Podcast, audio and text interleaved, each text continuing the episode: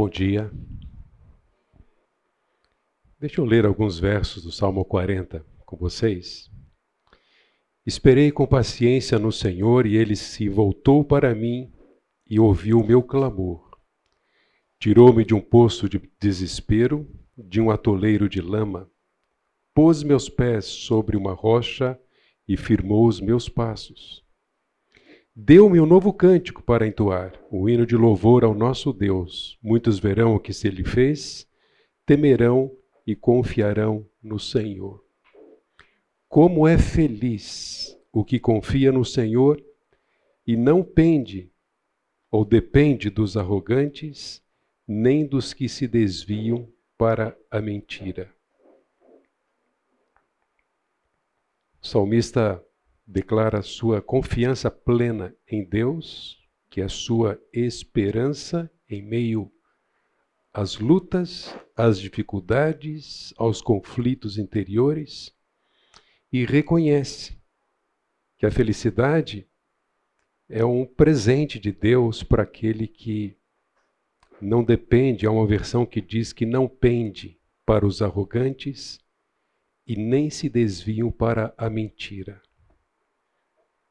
Não importa as circunstâncias, o quanto nós, como filhos e como igreja, sejamos pressionados para não acreditarmos nisso, apendermos para a mentira, a nossa confiança, a nossa segurança está no Senhor. Ó Deus, em Ti nós confiamos, em Ti nós esperamos, porque o Senhor também é a nossa segurança, a rocha firme, que nos segura e também impede que estejamos sendo levados por essa cultura atual que não olha, não considera, não preza pela Tua verdade, a tua palavra. Obrigado a Deus, porque nessa esperança, não apenas nós nos alegramos, mas também, ó Deus, nós podemos ser instrumentos nas tuas mãos para levar esperança àqueles que estão sem esperança, em desespero, em aflições. Abençoa-nos, ó Deus, em mais essa oportunidade que o Senhor nos dá. Te pedimos isso em nome de Jesus. Amém. Ok, meus irmãos, a nossa sétima aula, estamos quase no final, teremos mais uma, e depois, no último domingo, no dia 30, nós teremos em toda a escola bíblica um programa especial de oração. Não programe faltar, venha orar nesse dia, isso é muito importante na vida da igreja, especialmente é importante para o nosso Deus. Bem, nós já vimos até aqui essas pressuposições. Na nossa última oportunidade, nós consideramos que todo problema comportamental funcional que o ser humano enfrenta é resultado da falha em amar a Deus e ao próximo ou ambos. Nós vimos na aula passada que conflitos da alma acontecem, na essência, por falta de amor a Deus e ao próximo. E consideramos um verso em Mateus em que Jesus provavelmente ele combinou o que dizia Deuteronômio 6:5 Ouça Israel, Deus é único, só existe um Deus. Então, amem o Senhor Deus de todo o coração, de toda a alma, de todo entendimento e combinou isso com Levítico 19, 18, que estava estabelecido na lei. Amar ao próximo como a si mesmo. Dos dois, ele então ele formou uma síntese da lei. O nosso desafio, nossa caminhada cristã, é amar a Deus sobre todas as coisas, ao próximo como a nós mesmos, e aqueles que vêm até nós, nós os estimulamos, encorajamos, investimos para que também eles amem a Deus sobre todas as coisas e ao próximo como eles amam a si mesmo. O que nós vamos considerar hoje? Nossa sétima pressuposição tem a ver com a ação do Espírito por intermédio da palavra. É possível nós lidarmos com os nossos problemas interiores e ajudarmos aqueles que vêm até nós pedir ajuda apenas pela nossa capacidade de argumentação, o que conseguimos discernir, a nossa técnica terapêutica, é possível nós, de fato, produzirmos os resultados esperados na vida de uma pessoa sem a ação do Espírito? É impossível. Nós apenas somos instrumentos, nós não temos essa capacidade de mudar o ser humano, senão unicamente Deus através do seu Espírito. Então a nossa pressuposição de hoje é esta: a regeneração, ou a transformação, a conversão, através do Espírito Santo, é um pré-requisito para a mudança bíblica e a obediência a Deus por parte do aconselhado. Qual é o alvo do aconselhamento? Certamente nós atuamos, investimos para ajudar a pessoa a sentir alívio, a se libertar de problemas, a obter sabedoria para considerá-los e lidar com eles, mas há um alvo muito mais elevado do que simplesmente o alívio dos sintomas. E isso também é importante. Todo aconselhamento tem como alvo mudança. Mudanças profundas e permanentes, e não simplesmente mudanças temporárias. E há pelo menos duas maneiras de mudar a pessoa internamente e externamente, por dentro e por fora.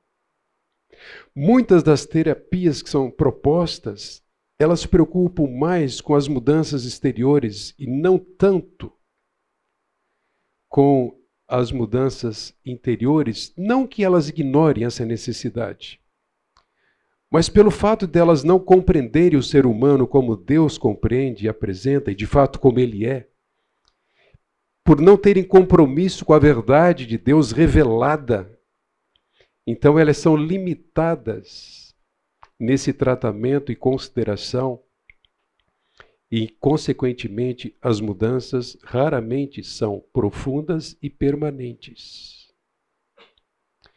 O aconselhamento bíblico, na verdade, busca essencialmente a mudança interior, a mudança de coração.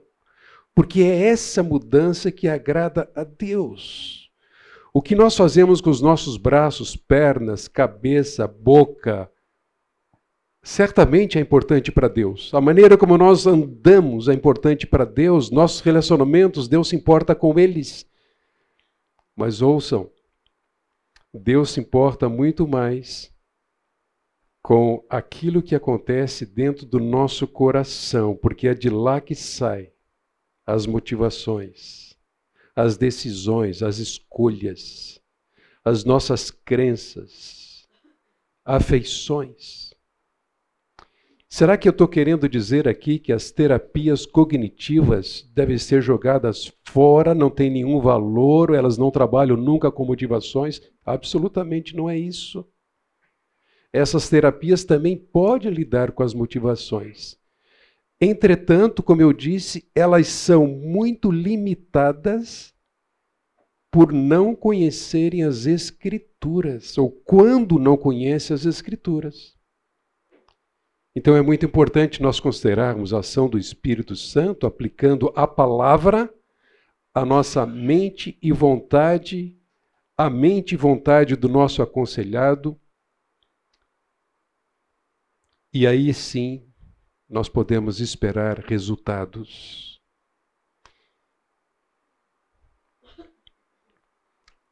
O não salvo, e essa é uma pergunta que muitos fazem.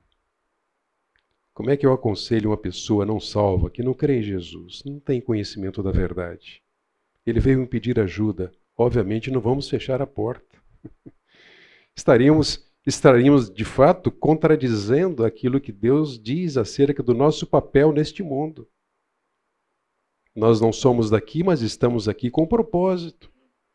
E um dos propósitos é levar a mensagem de libertação. A mensagem do Evangelho é declarar pelas nossas atitudes, acolhimento, misericórdia, o amor de Deus. Então, o não salvo pouco pode fazer e jamais poderá ser transformado e conformar a sua vida à imagem de Jesus Cristo sem a operação e a regeneração do Espírito Santo de Deus.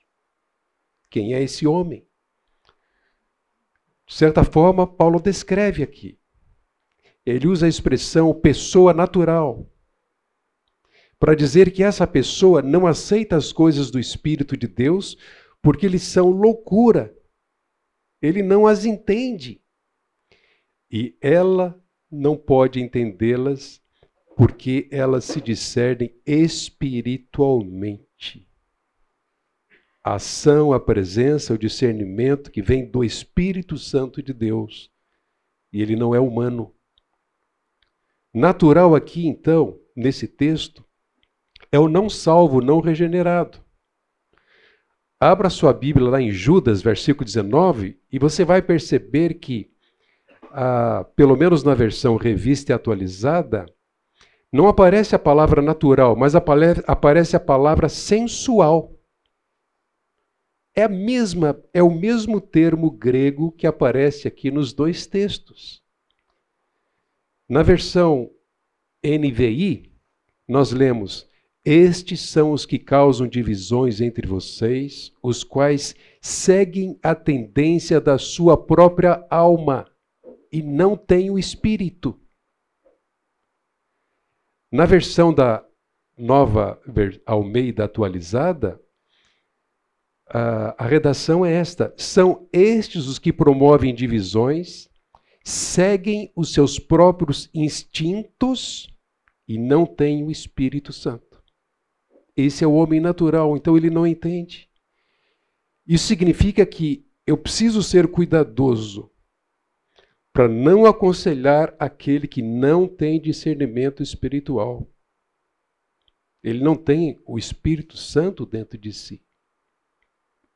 Um outro texto que também nos ajuda a entendermos ah, quem é essa pessoa natural é João 8, é João 3, 19 e 21. A condenação é esta. A luz veio ao mundo, mas os homens amaram mais as trevas do que a luz, porque as suas obras eram más.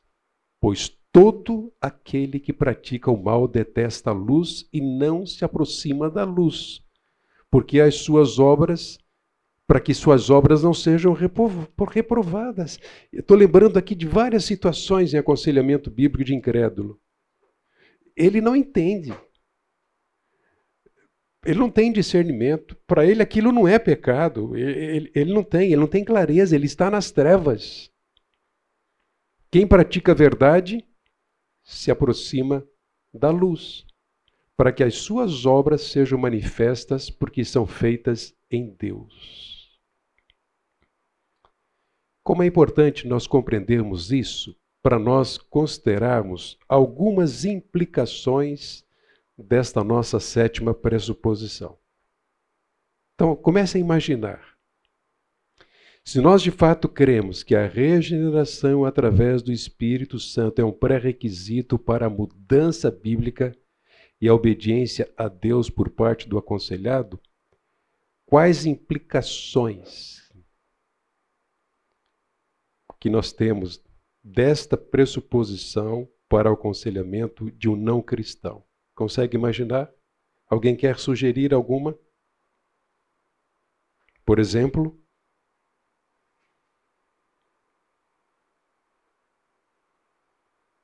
Ok, às vezes o silêncio vai acontecer, ele não vai ter resposta, ele não tem a compreensão. Oi? Ok, opa, olha aí. Se ele não tem discernimento por não ter um espírito, ele não vai compreender o texto bíblico, então eu começo com essa preocupação. Ele precisa conhecer a Cristo como seu Salvador. O que conhece a Jesus Cristo, crê nele, é batizado com o Espírito, recebe o Espírito Santo de Deus. Então, a primeira implicação dessa pressuposição é que a maneira como aconselhamos uma pessoa que não é cristã será limitada e muito diferente da maneira como nós aconselhamos um cristão. Simples assim. Nós não podemos confundir as duas coisas. Há muitos movimentos e projetos e liturgias em igrejas que trata o não cristão como cristão. As coisas se misturam porque simplesmente oferecem terapias e não apresentam a Cristo. Se você entrar na minha igreja, todos os problemas são resolvidos, são terapias. Mas não há centralidade de Jesus aí e nem se preocupa com a necessidade maior do indivíduo, que é a salvação, a regeneração do seu próprio coração. Então, enquanto não for salvo, o nosso tratamento será muito limitado. Na verdade, a compreensão será limitada, como nós já vimos. Jay Adams ele faz a seguinte afirmação: realmente é impossível aconselhar um incrédulo. Mas isso não significa negar a ele apoio. Por quê? Porque um diagnóstico bíblico é muito mais relevante do que todos os diagnósticos que ele ouviu até agora para solucionar o seu problema. Segundo, o diagnóstico bíblico não tem nada a ver com toda essa confusão psicológica humanista, em constante mudança. Hoje é assim, amanhã vai ser diferente. Hoje são os N transtornos que são apresentados para classificar e, e taxar o indivíduo como doente, embora não esteja doente. Simplesmente não há nada de orgânico, biológico, afetando a sua vida. E eu diria ainda que uh, é importante não negar o apoio, porque um diagnóstico bíblico evita a desesperança.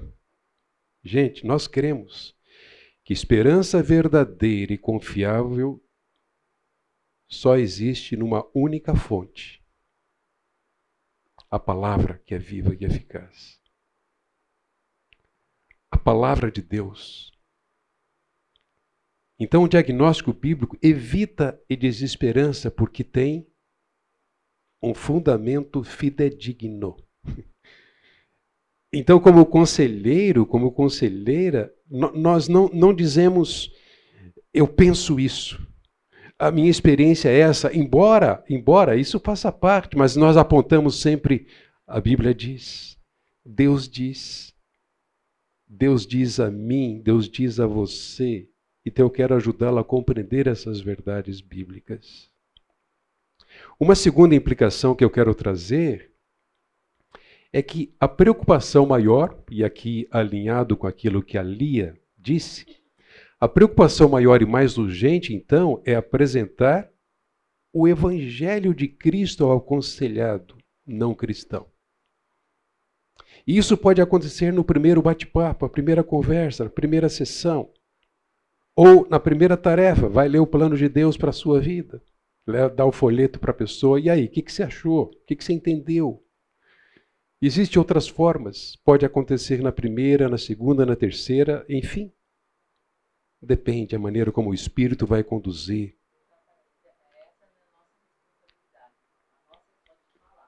Exatamente. Nós apresentamos e quando apresentamos a verdade, o Espírito faz a sua obra.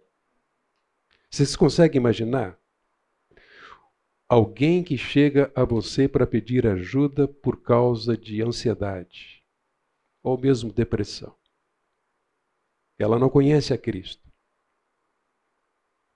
Se você levá-la imediatamente, você pode levar, não há nenhum problema. Para Mateus 25, Sermão do Monte, ou então para Efésios ou Filipenses, todos aqueles textos que tratam da ansiedade, né, são muito bem detalhados no livro do John MacArthur, Abaixo a Ansiedade. E você vai tentar ensinar, ensinar a pessoa sobre aquilo e tal. Você pode usar esses textos, mas você tem que sempre apontar para a cruz de Jesus. Porque o não salvo não entende. Ele precisa ser regenerado para entender e, a partir dessa transformação, ser aconselhado conforme a sua necessidade. Isso se aplica também em casos de moralidade. Eu posso dizer ao meu aconselhado: deixe de fazer isso, e realmente ele precisa se deixar deixar de fazer isso porque ele está sendo consumido pela prática escravizadora. Ele está sendo destroçado, está perdendo família, tá, o seu corpo está definhando, não há grana que chegue, ele está se alimentando e busca cada vez mais emoções mais fortes na imoralidade. Do que, que ele precisa? Sim, ele precisa de libertação precisa de misericórdia, precisa de compreensão, de paciência, mas ele só vai se libertar de fato se Cristo libertar. Se Cristo operar no seu coração a regeneração pela obra poderosa do Espírito Santo de Deus. Terceiro, esta implicação também é muito importante. Notem, Todo aconselhamento do não cristão deve ser desenvolvido em torno de levar o aconselhado a Cristo. Então, o que, que eu mais desejo, almejo, enquanto busco ajudar alguém? É que o meu aconselhado ouça: Deus tem resposta para todos os seus problemas, problemas que você acabou de me contar. Só que você não vai ter acesso a elas até que se torne um cristão. Creia no Senhor Jesus Cristo.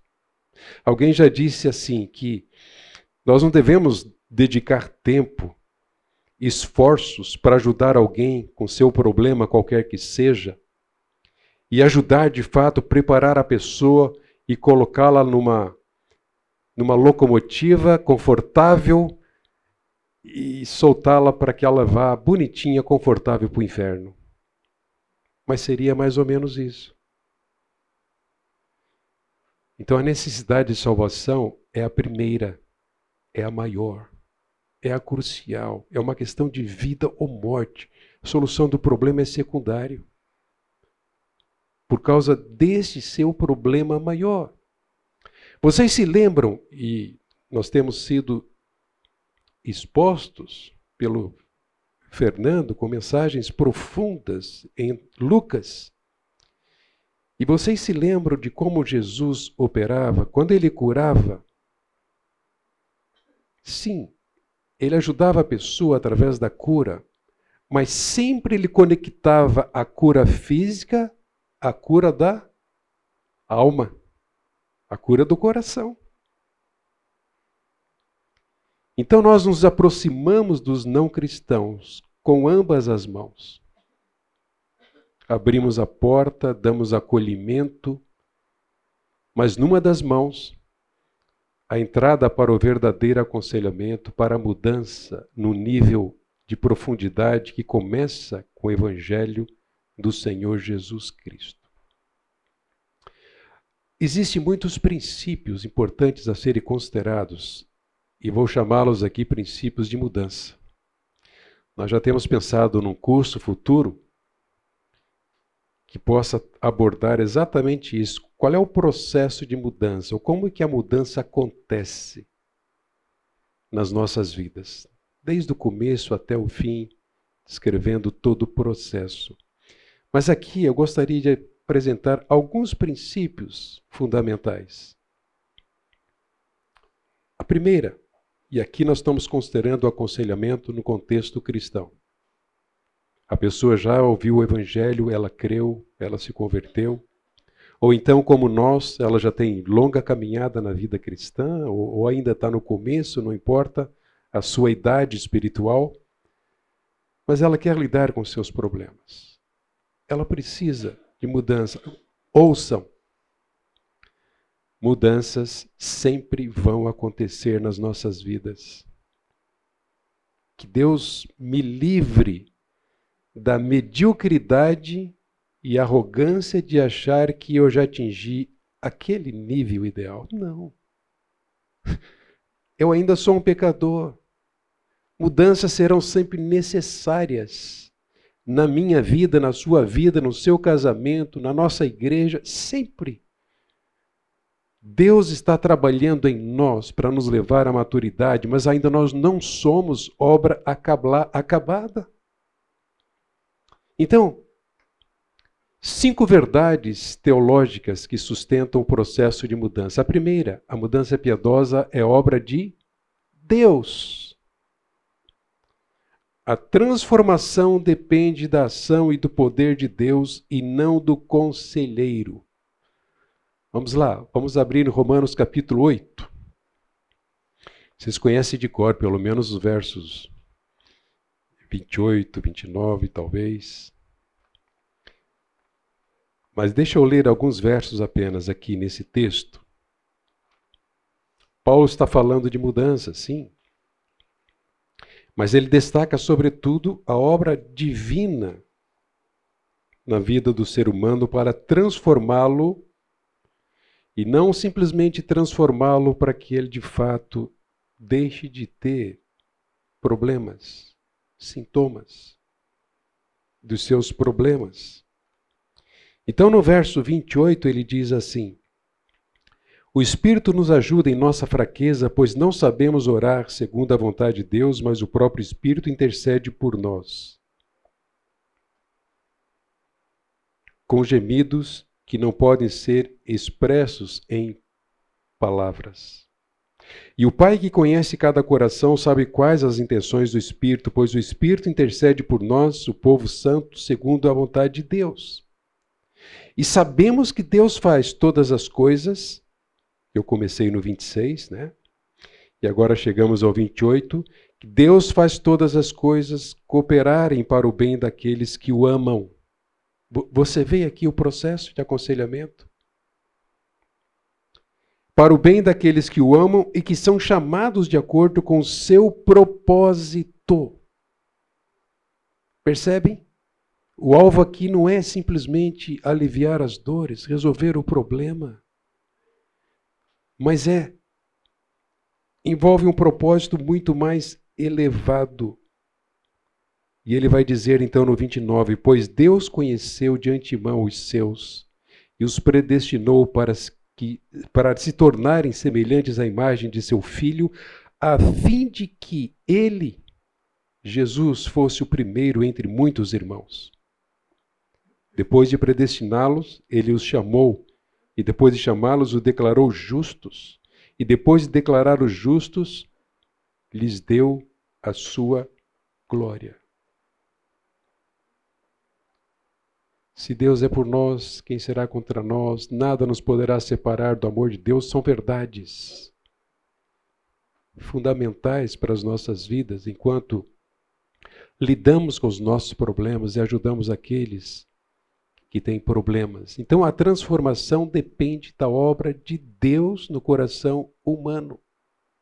Filipenses 1:6, alguém pode ler para nós aí em voz alta?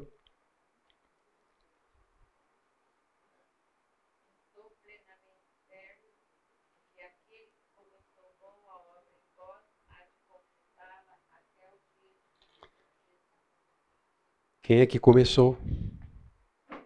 Ele há de completá-la, não acabou ainda. Então nós estamos em processo de mudança constante. Paulo, quando ele puxou a orelha dos coríntios, uma das razões é que eles já eram convertidos há algum tempo, mas ainda eles não suportavam alimento sólido. É, eram como bebezinhos, precisam ser tratados com leitinhos. Provavelmente não sabiam lidar com seus problemas. Ou eram totalmente vulneráveis à, à carnalidade. Ele, ele, ele admite isso. Vocês são carnais. Eles nem tratavam de pecados dentro da própria igreja. Precisavam ser transformados. Transformados pelo poder de Deus e ação do Espírito. Além disso, a mudança piedosa é motivada pela graça e pelas promessas de Deus. É exatamente o evangelho da graça e as promessas de Deus que motivam a mudança. Então, a esperança. Eu preciso incutir isso. Eu preciso dizer isso. A esperança está difícil. Eu me disponho aqui para que Deus me use, mas há esperança na graça, nas promessas de Deus. Então o conselheiro está apontando sempre para o Evangelho de Jesus. E agora eu peço que alguém leia Tito. Que palavra preciosa, profunda, esclarecedora sobre a questão da mudança que Paulo nos traz aqui. Tito 2, de 11 a 14.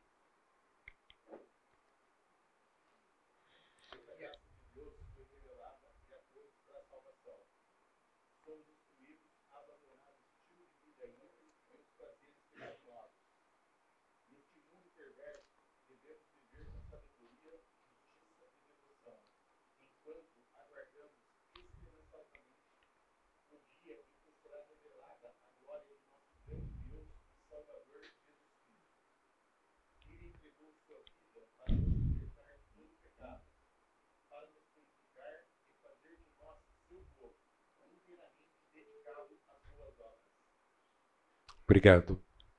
Percebem? A graça de Deus foi revelada ou se manifestou salvadora a todos os homens. A graça que salva. Você foi salvo por essa graça. E ele diz: Ele, é, desculpem, Somos instruídos a abandonar o estilo de vida ímpio e os prazeres pecaminosos.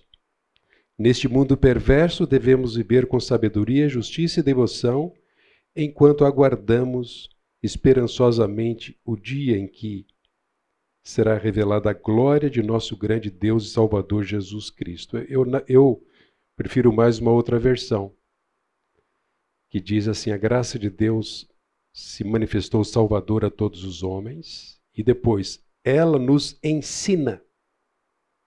E esse verbo ensinar, ensinar aí, ele traz o, o conceito de treinamento. Então nós estamos sendo treinados por essa graça. Dia após dia, a dependermos dela, enquanto experimentamos das suas manifestações e transformações de glória em glória. A gente vai ver esse texto mais para frente. Então, a mudança piedosa é motivada pela graça, pelas suas promessas. O homem não pode nada, nada, nada. Esta semana mesmo, com um dos meus aconselhandos, eu frisei mais uma vez esta verdade aqui. Não dependa da sua força para a santificação. Não dependa da sua força, porque ele disse ele está contando. Ele disse: já fazem 71 dias em que eu não não bebo mais. Ele tinha um, um hábito, um vício. Eu disse: dependa da graça. Continue dependendo da graça para que você não caia, permaneça firme, cresça. Então nós apontamos sempre para o Evangelho a esperança que há na graça e nas promessas de Deus. A terceira implicação da nossa pressuposição, temos lugares aqui, olha. É que a mudança acontece no crente quando ele reage ativamente em fé e obediência à ação de Deus, lógico. Se o Reinaldo ouve a palavra, ele pode até decorar o texto bíblico e não dar importância, ele não vai provar a mudança de Deus na sua vida. Aliás, se ele for rebelde em relação àquilo que ele ouviu, Deus pode dar uma bordoada nele. Puxar o tapete. Mas a mudança acontece quando nós reagimos ativamente em fé e obediência à ação de Deus. A Celeste já leu esse texto. Estou plenamente certo de que aquele que começou a boa obra em vocês há de completá-la até o dia de Cristo Jesus. No capítulo 2 da mesma carta aos Filipenses, ele vai dizer, no versículo 12: Assim, meus amados, ouçam, assim, meus amados, como vocês sempre obedeceram, não só na minha presença, porém muito mais agora na minha ausência. Paulo não estava lá com eles neste momento. Então ele diz: desenvolvam. O que é desenvolver? É algo prático, requer ação. Desenvolva a sua salvação com temor e tremor, porque Deus é quem efetua em nós tanto querer como realizar segundo a sua vontade. É progressivo, né?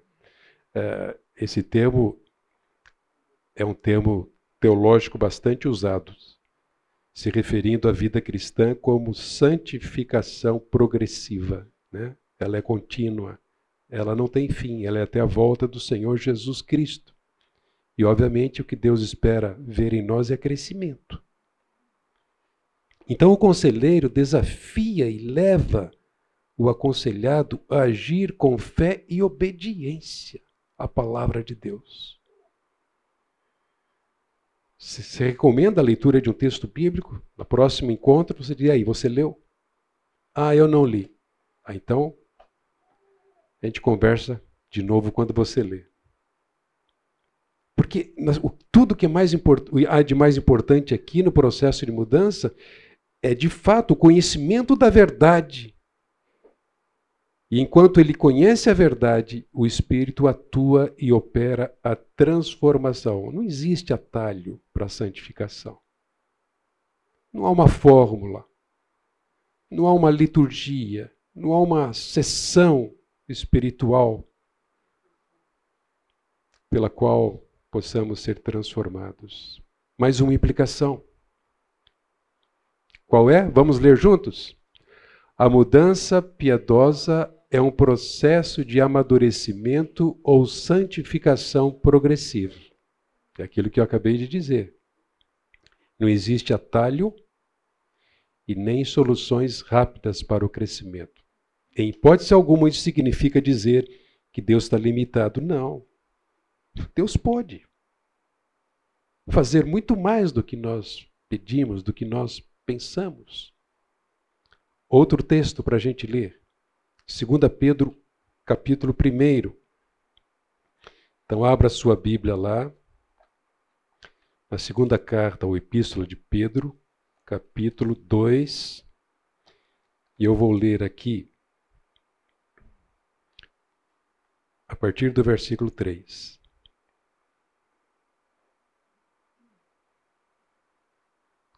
Desculpa, 2 Pedro 1, né? A partir do 3.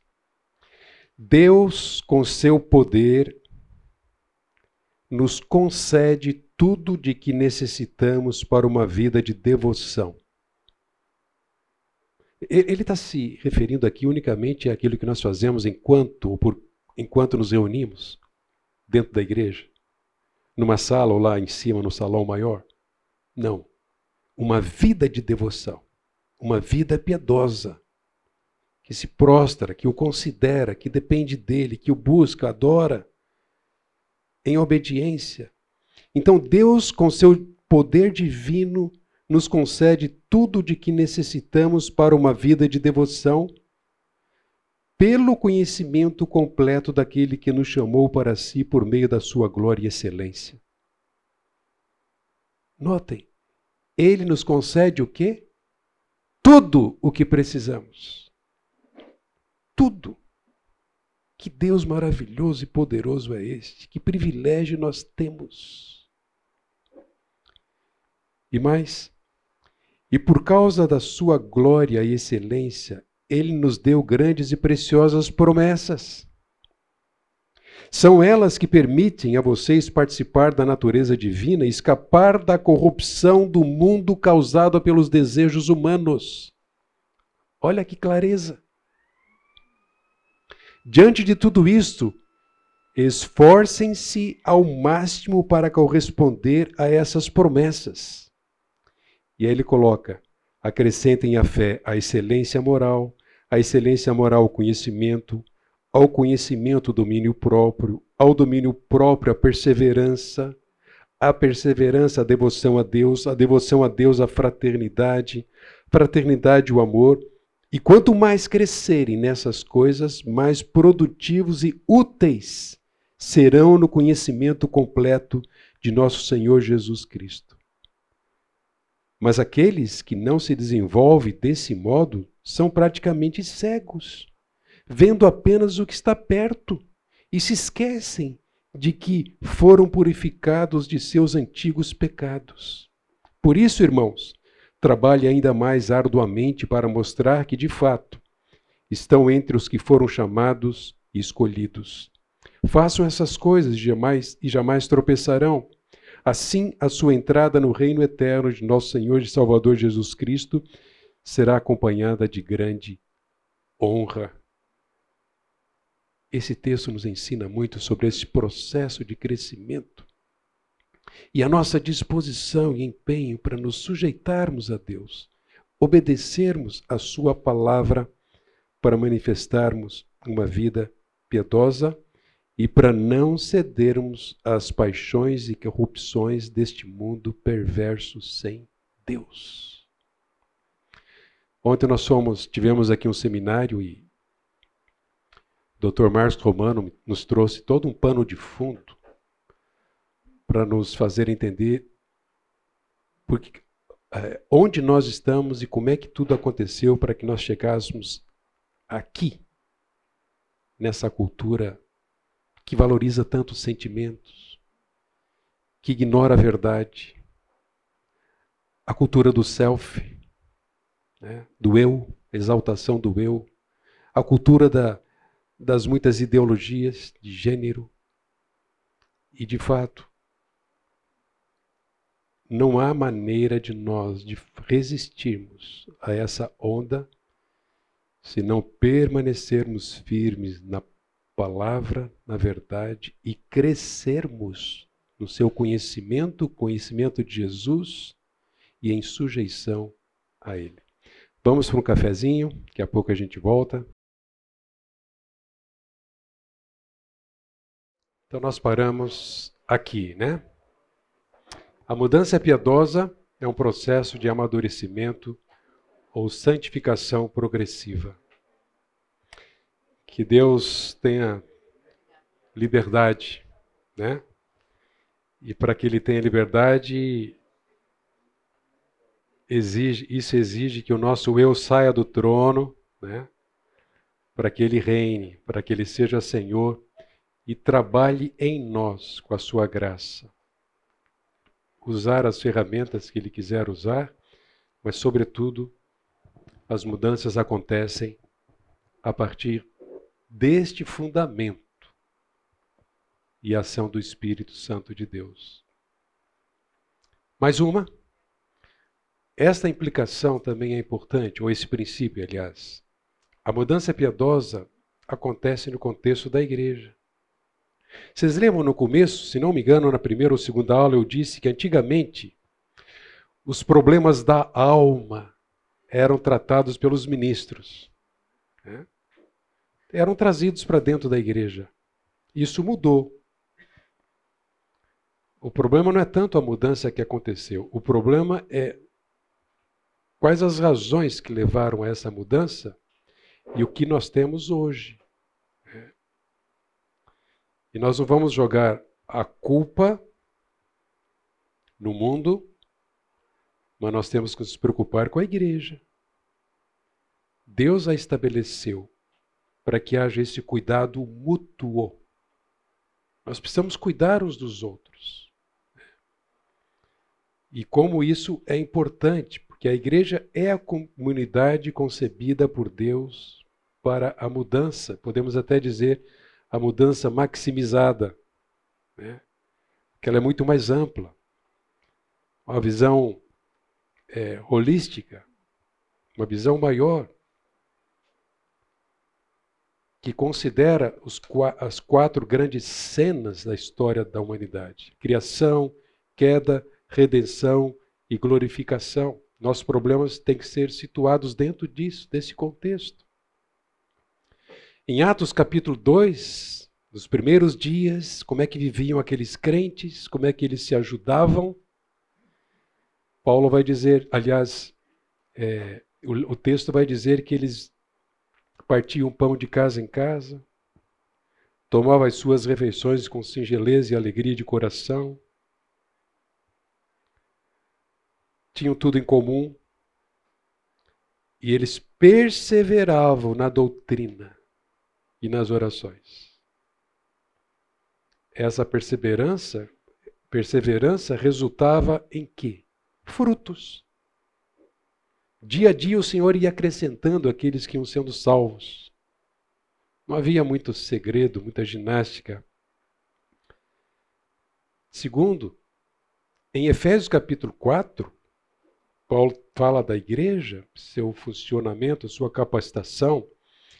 Além de ele dizer que a igreja foi dotada por homens capacitados, ele diz que esses foram dados à igreja para que a igreja seja treinada, seja capacitada, tendo em vista um bem comum, a edificação de todos.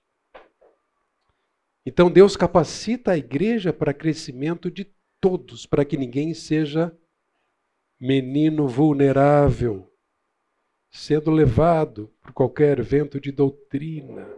Né? Quantas vozes conflitantes hoje em dia, que loucura! Essa quantidade de propostas e vozes que existem por aí, todas elas tentando oferecer ajuda ao ser humano ela acaba gerando outros tipos de problemas, porque traz uma confusão. Né? Não parte de, uma, de um fundamento sólido, de uma verdade absoluta que transforma. E Paulo vai dizer que cada um contribui à medida em que coloca em exercício o seu dom, a capacitação que recebeu do Senhor. Todas partes, todas as juntas são importantes visando o mesmo objetivo. Gente, como nós precisamos estar sensíveis e não ficarmos cuidando apenas de nós mesmos, mas cuidando dos que estão sofrendo, estão pedindo ajuda. Eu sei, eu sei que um, um princípio importante para que alguém seja ajudado é a pessoa querer. Mas é possível nós percebermos alguém e darmos um tapinha alguém sofrendo e iniciarmos ali um processo com um tapinha no ombro. E aí, como é que você está? E talvez está triste. Aconteceu algo. É que nós não temos agenda, não temos tempo, corremos tanto, basta os nossos problemas. Nós não olhamos uns para os outros como comunidade que Deus usa para ajudar pessoas para que as mudanças aconteçam.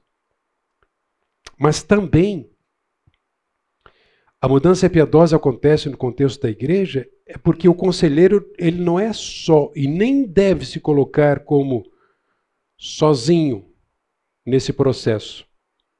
Ele precisa apontar para as oportunidades que existem na comunidade. Seja um grupo de discipulado, um ministério, uma coinonia, um grupo menor, eu já mencionei isso aqui, porque parte do processo é levar essa pessoa à maturidade. E ser um crente maduro é ser um crente ativo, que participa, que está crescendo com os outros, que chora com os que choram, que se alegra com os que se alegram, que está colocando seus dons em exercício, que está deixando de olhar para o seu umbigo essa era a sua condição enquanto lamentava a sua depressão. Ela precisa olhar para as oportunidades de servir, porque isso encoraja o coração. E lá em Hebreus, o que, que Paulo diz lá? Alguém pode ler para nós? Hebreus 10, 24 e 25?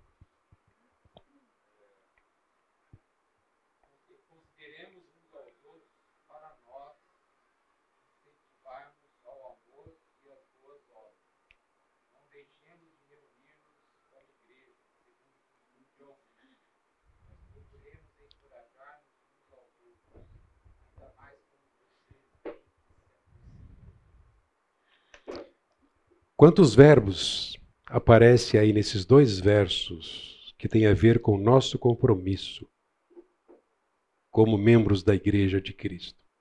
Me ajudem, vamos lá. Considerar. Hã? Estimular. Mais algum?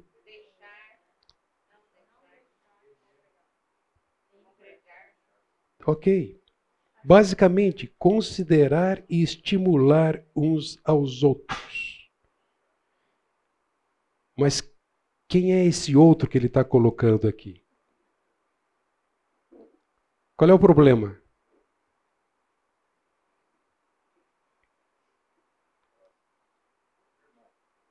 É a propensão ao abandono, à não participação, né? Todos podem ser tentados a isso.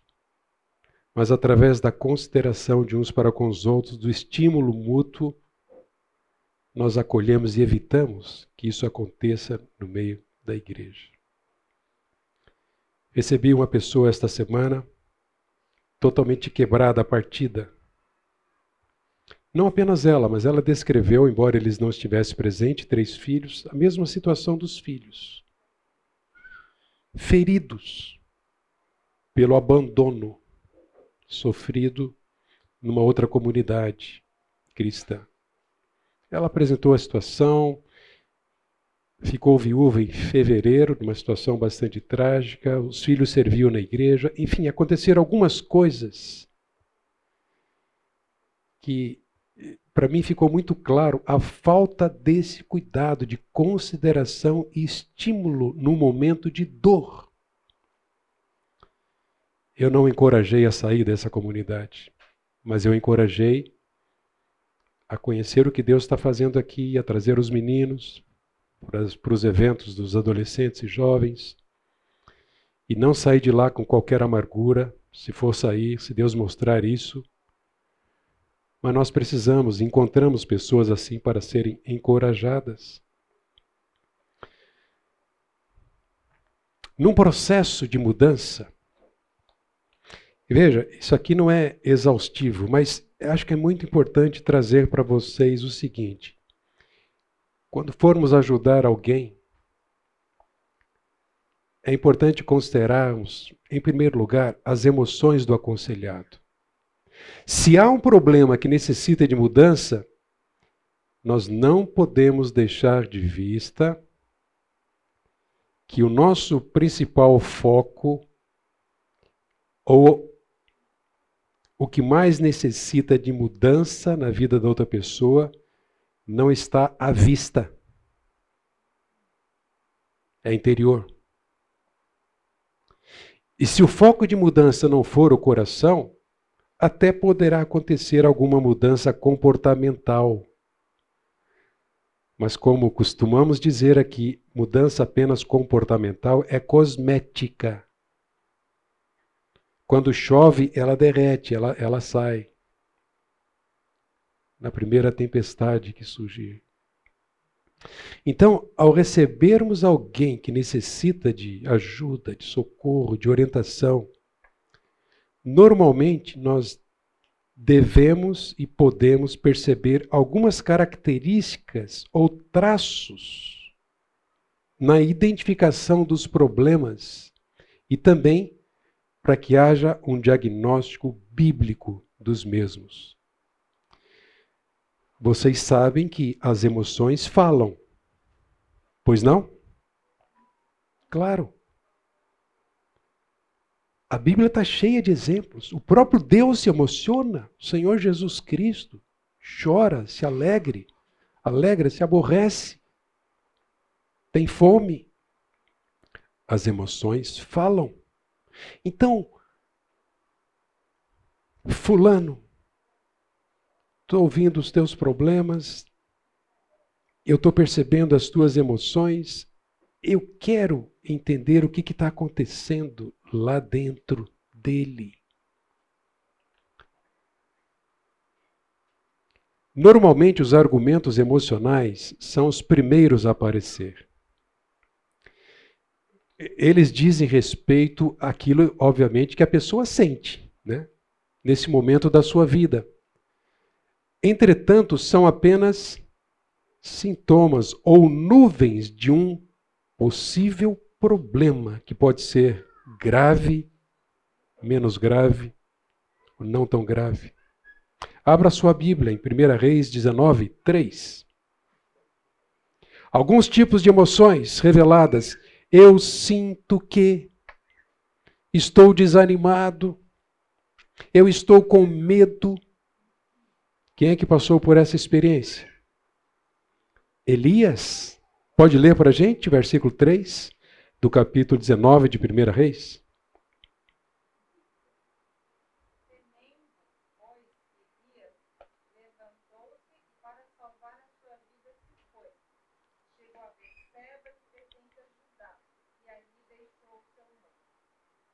Pode ler um pouquinho mais, por favor. Ele mesmo, porém, foi ao deserto, caminho de um dia, e veio e se assentou debaixo de um Pediu para si a morte e disse: Basta, toma agora, ó Senhor, a minha alma, pois não sou melhor do que meus pais. Medo, fuga. Prefiro a morte. Elias. Tiago vai dizer que era um homem semelhante a nós, frágil como nós. Estou desanimado, tenho medo, sem vontade de viver. Tenho sono, a gente vai perceber isso. São alguns exemplos de argumentos emocionais. Lá na base, um coração que não estava confiando. Uma motivação em desarmonia com o propósito de Deus. O medo de uma rainha, a fuga.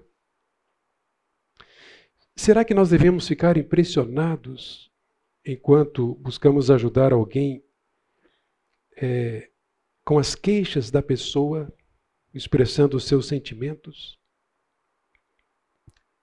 Não creio.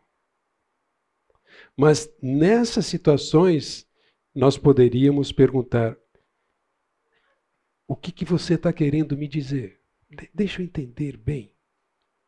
O que pode estar causando esse sentimento de medo, cansaço extremo, sono, vontade de desistir da vida? Eu quero perceber tantas coisas, como há um princípio bíblico sendo quebrado na vida dessa pessoa algum pecado cometido. Eu preciso considerar que as emoções do meu aconselhado são resultado e não a causa dos problemas.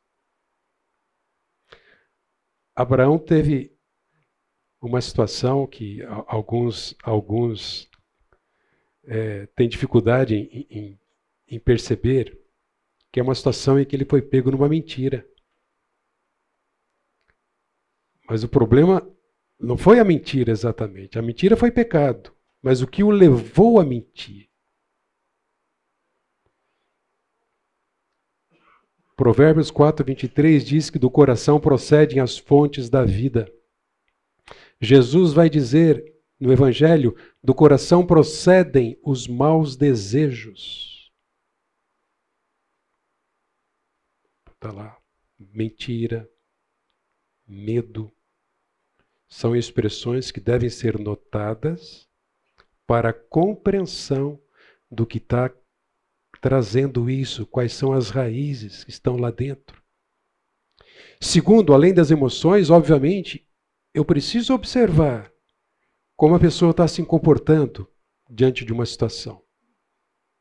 É importante saber que a pessoa está, faz, é, está agindo, reagindo diante do problema Se ela não disser isso naturalmente, eu posso fazer perguntas para entender a situação e questioná-la, inclusive, para entender melhor.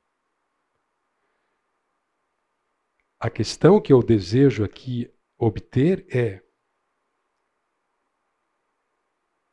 como ela está respondendo à pressão, à provocação, aos outros, talvez ao cônjuge, se esse é o problema do conflito conjugal, aos filhos, ao patrão, ao mundo, à vida. E a gente sabe que alguns quase saíram do trilho durante a campanha eleitoral, a última. Porque se deixaram levar.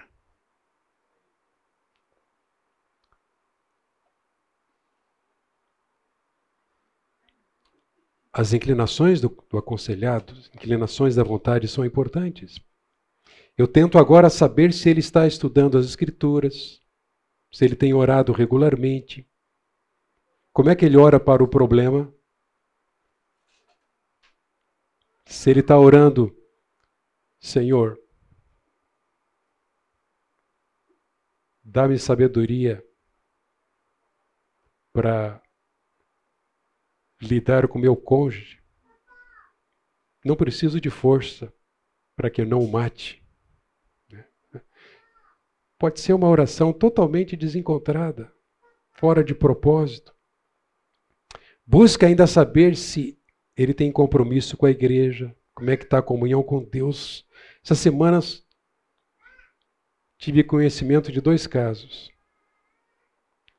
Pessoas que estão voltaram a lutar com problemas que tinham sido tratados lá atrás, mas reconheceram. Não estava lendo a Bíblia, dando tanta importância à oração, compromisso com, com a igreja limitado. Normalmente o aconselhado manifesta apenas a intenção de fazer, mas ele não faz o necessário e precisa ser estimulado. Mas aqui é que está a questão principal. Aqui nós chegamos ao ponto onde de fato o problema está se desenvolvendo, ou seja, o coração da pessoa. Aqui estão as crenças, as motivações, os fundamentos, as explicações, as justificativas para os atos praticados ou para as, as reações da pessoa. Aqui pode estar acontecendo, como lá no Éden, a transferência de culpa, um coração endurecido. Né? Então, quando a pessoa revela né, a razão pela qual estou amargurada é uma ofensa que eu sofri de uma outra pessoa na semana passada. Eu tenho explodido em ira por causa de. Aqui eu estou encontrando respostas para que eu identifique, na verdade, eu apenas sou um instrumento, mas pela palavra o diagnóstico possa ser alcançado de uma forma precisa. Eu tenho uma necessidade muito grande de, ou ainda, não tenho recebido amor, afeto. Pode revelar um foco muito exagerado em si mesma e não em Deus. Esta é a razão pela qual eu não tenho conseguido orar, nem tenho lido a Bíblia. Então veja, o coração humano, conforme diz Jeremias, é muito enganoso e desesperadamente corrupto. E é aqui que o engano aparece e onde a mudança mais fundamental precisa acontecer. Todo ensino e direcionamento bíblico produzirão fruto permanente quando?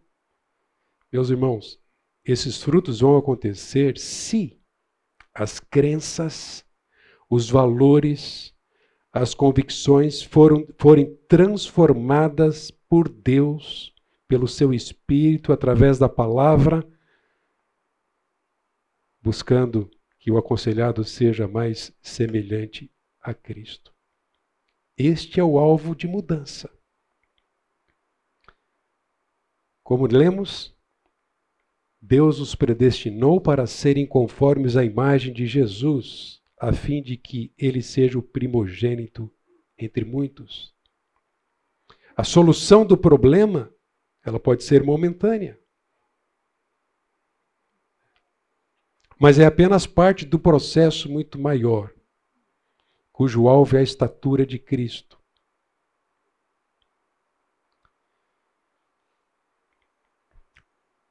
Na segunda carta aos Coríntios, capítulo 3, 18, Paulo diz: E todos nós que com a face descoberta contemplamos a glória do Senhor segundo a sua imagem, estamos sendo transformados de glória com glória cada vez maior, a qual vem do Senhor, que é o Espírito.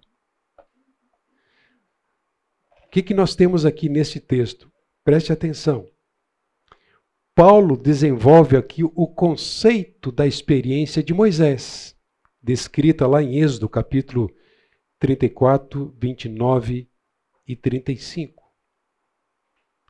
Então, para ele, o apóstolo, nós contemplamos constantemente a glória divina de Cristo e esta contemplação nos torna diferentes ou nos transforma de glória em glória, isto é, de um grau de glória para outro maior.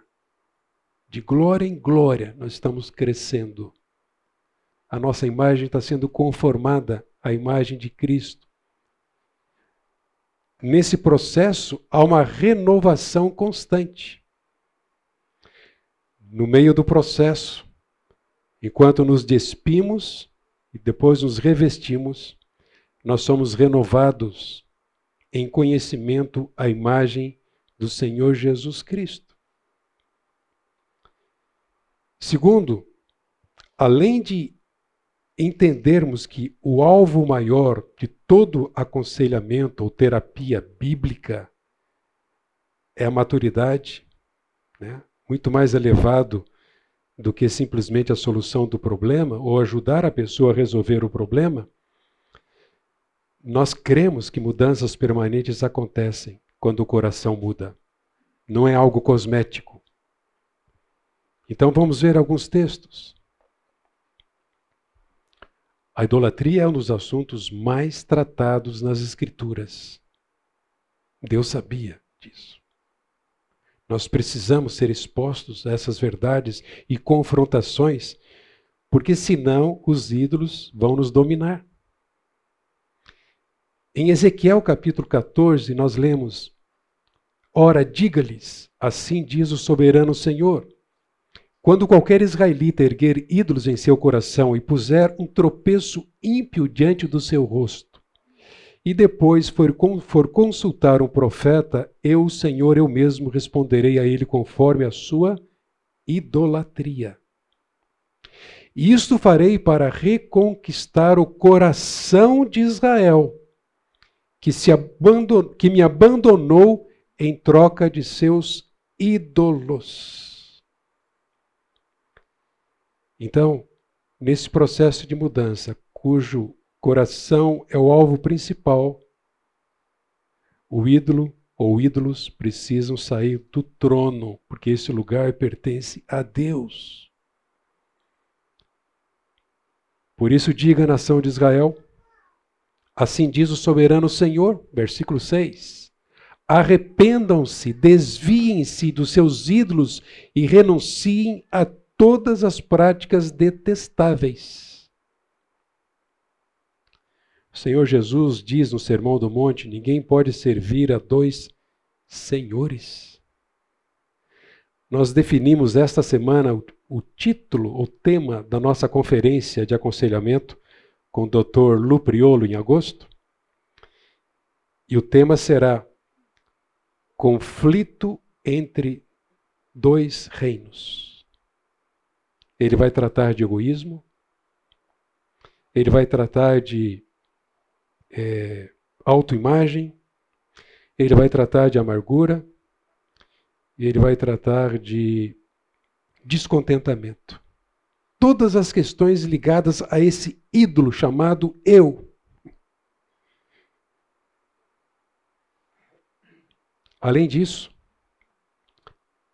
mudanças permanentes acontecem quando o coração muda, mudando as motivações, as intenções.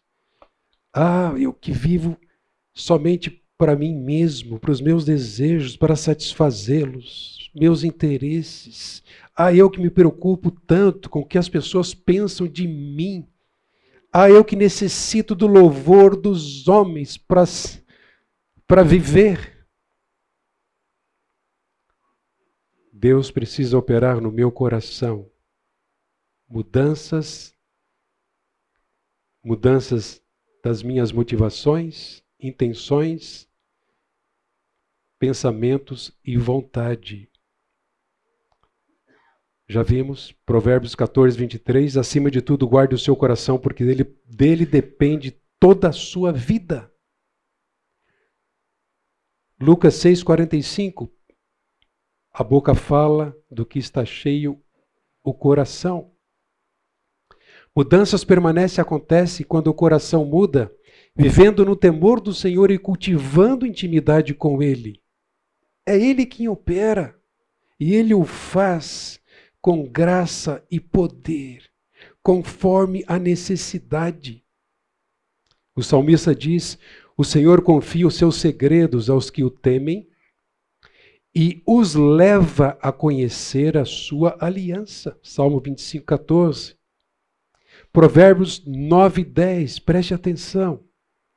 O temor do Senhor é o princípio da sabedoria, e conhecer o santo é ter entendimento.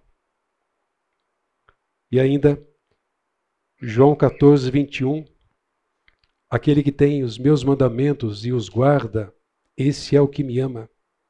E aquele que me ama será amado por meu Pai, e eu também o amarei e me revelarei a ele. Deus se revela sempre onde há um coração submisso, obediente, que o considera, que confia nele, que se aproxima dele, que desenvolve intimidade com Ele. E ainda, mudanças permanentes acontecem através de um processo que envolve conscientização do pecado ou hábito pecaminoso, como Davi. Eu pequei, reconhecendo o seu adultério com Batseba. Eu fiz o que era mal perante si. O Senhor é justo por, por me chamar de pecador, por classificar o meu ato, a minha atitude, o meu coração como pecaminoso, como pecado. O mesmo Davi que ora, sonda-me, ó Deus. Conhece o meu coração, prova-me, conhece as minhas inquietações. Lembram-se daquela pressuposição a pessoa precisa ser responsabilizada. Ninguém, ninguém se livrará um problema se a culpa dela lhe for tirada. Não tem como. Deus estabeleceu assim. O bandido, o assassino, o cleptomaníaco, é um termo usado para aquilo que a Bíblia chama de ladrão. Como é que essa pessoa vai se libertar?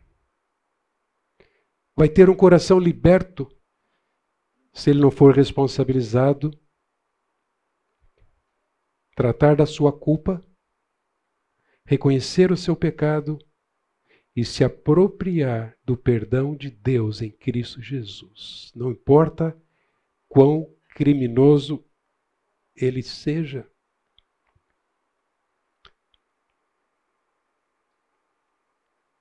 Provérbios vai dizer que quem esconde os seus pecados não prospera, mas quem os confessa e os abandona encontra misericórdia.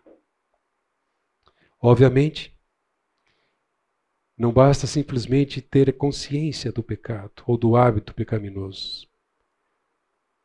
O arrependimento é também fundamental.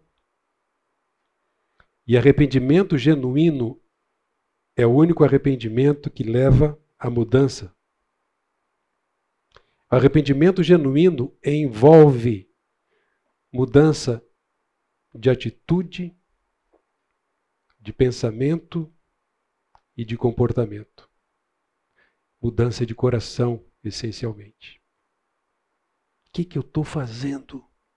Eu estou indo para cá, mas Deus me aponta esse caminho da bênção, da alegria, da vida útil. Eu estou me atolando, eu estou triste, eu preciso de socorro. Perdoa-me, Senhor.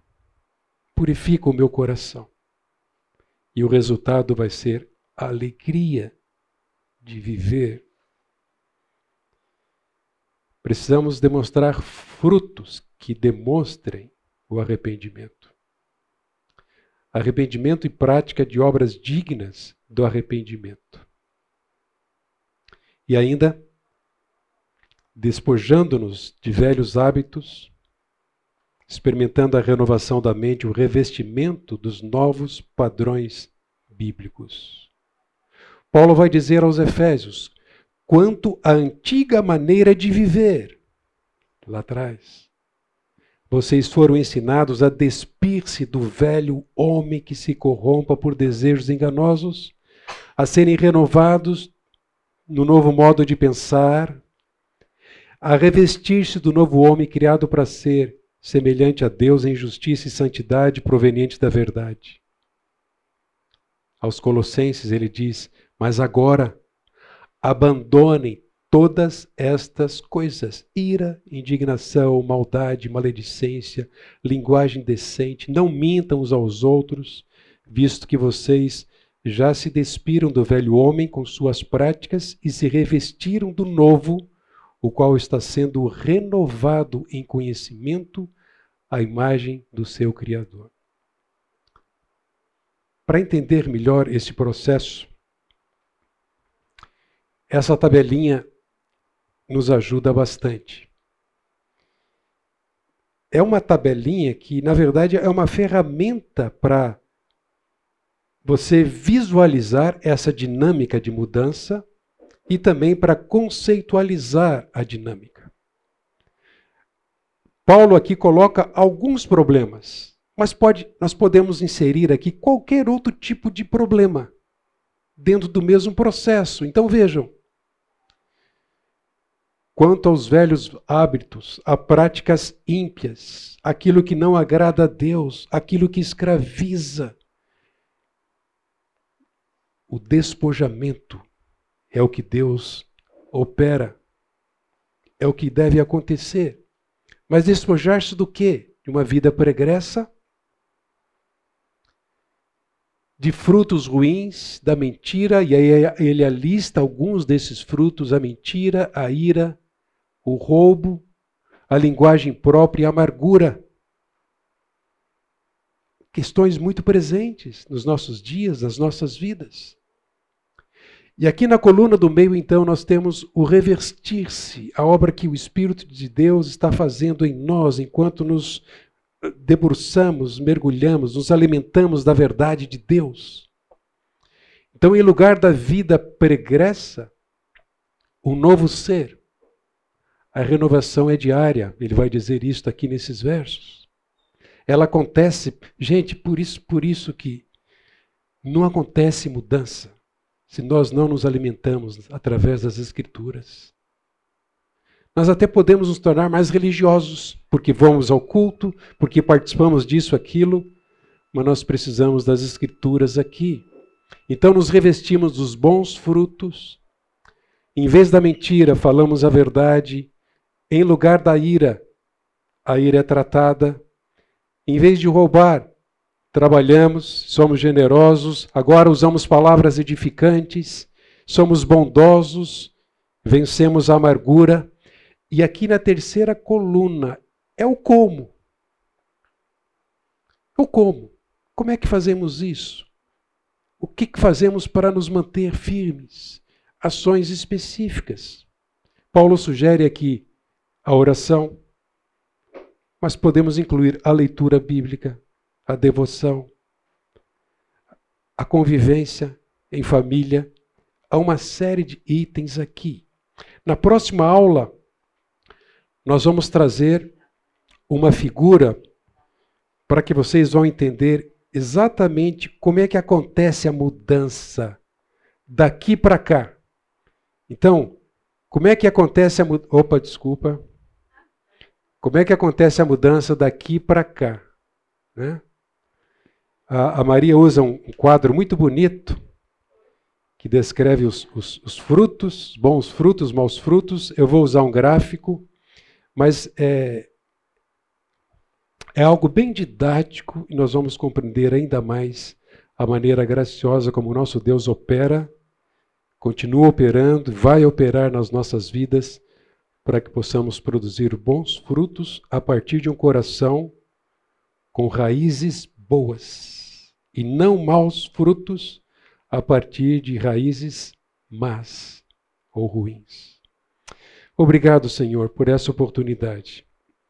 Há tanto que pensar a partir daquilo que a tua palavra nos tem revelado. Que o Senhor encontre em nós a disposição, ó Deus, para seguirmos os teus conselhos. Bem como, ó Deus, a sinceridade, a humildade a coragem para apresentarmos a Ti as nossas lutas, nossos conflitos, nossas, uh, nossos temores.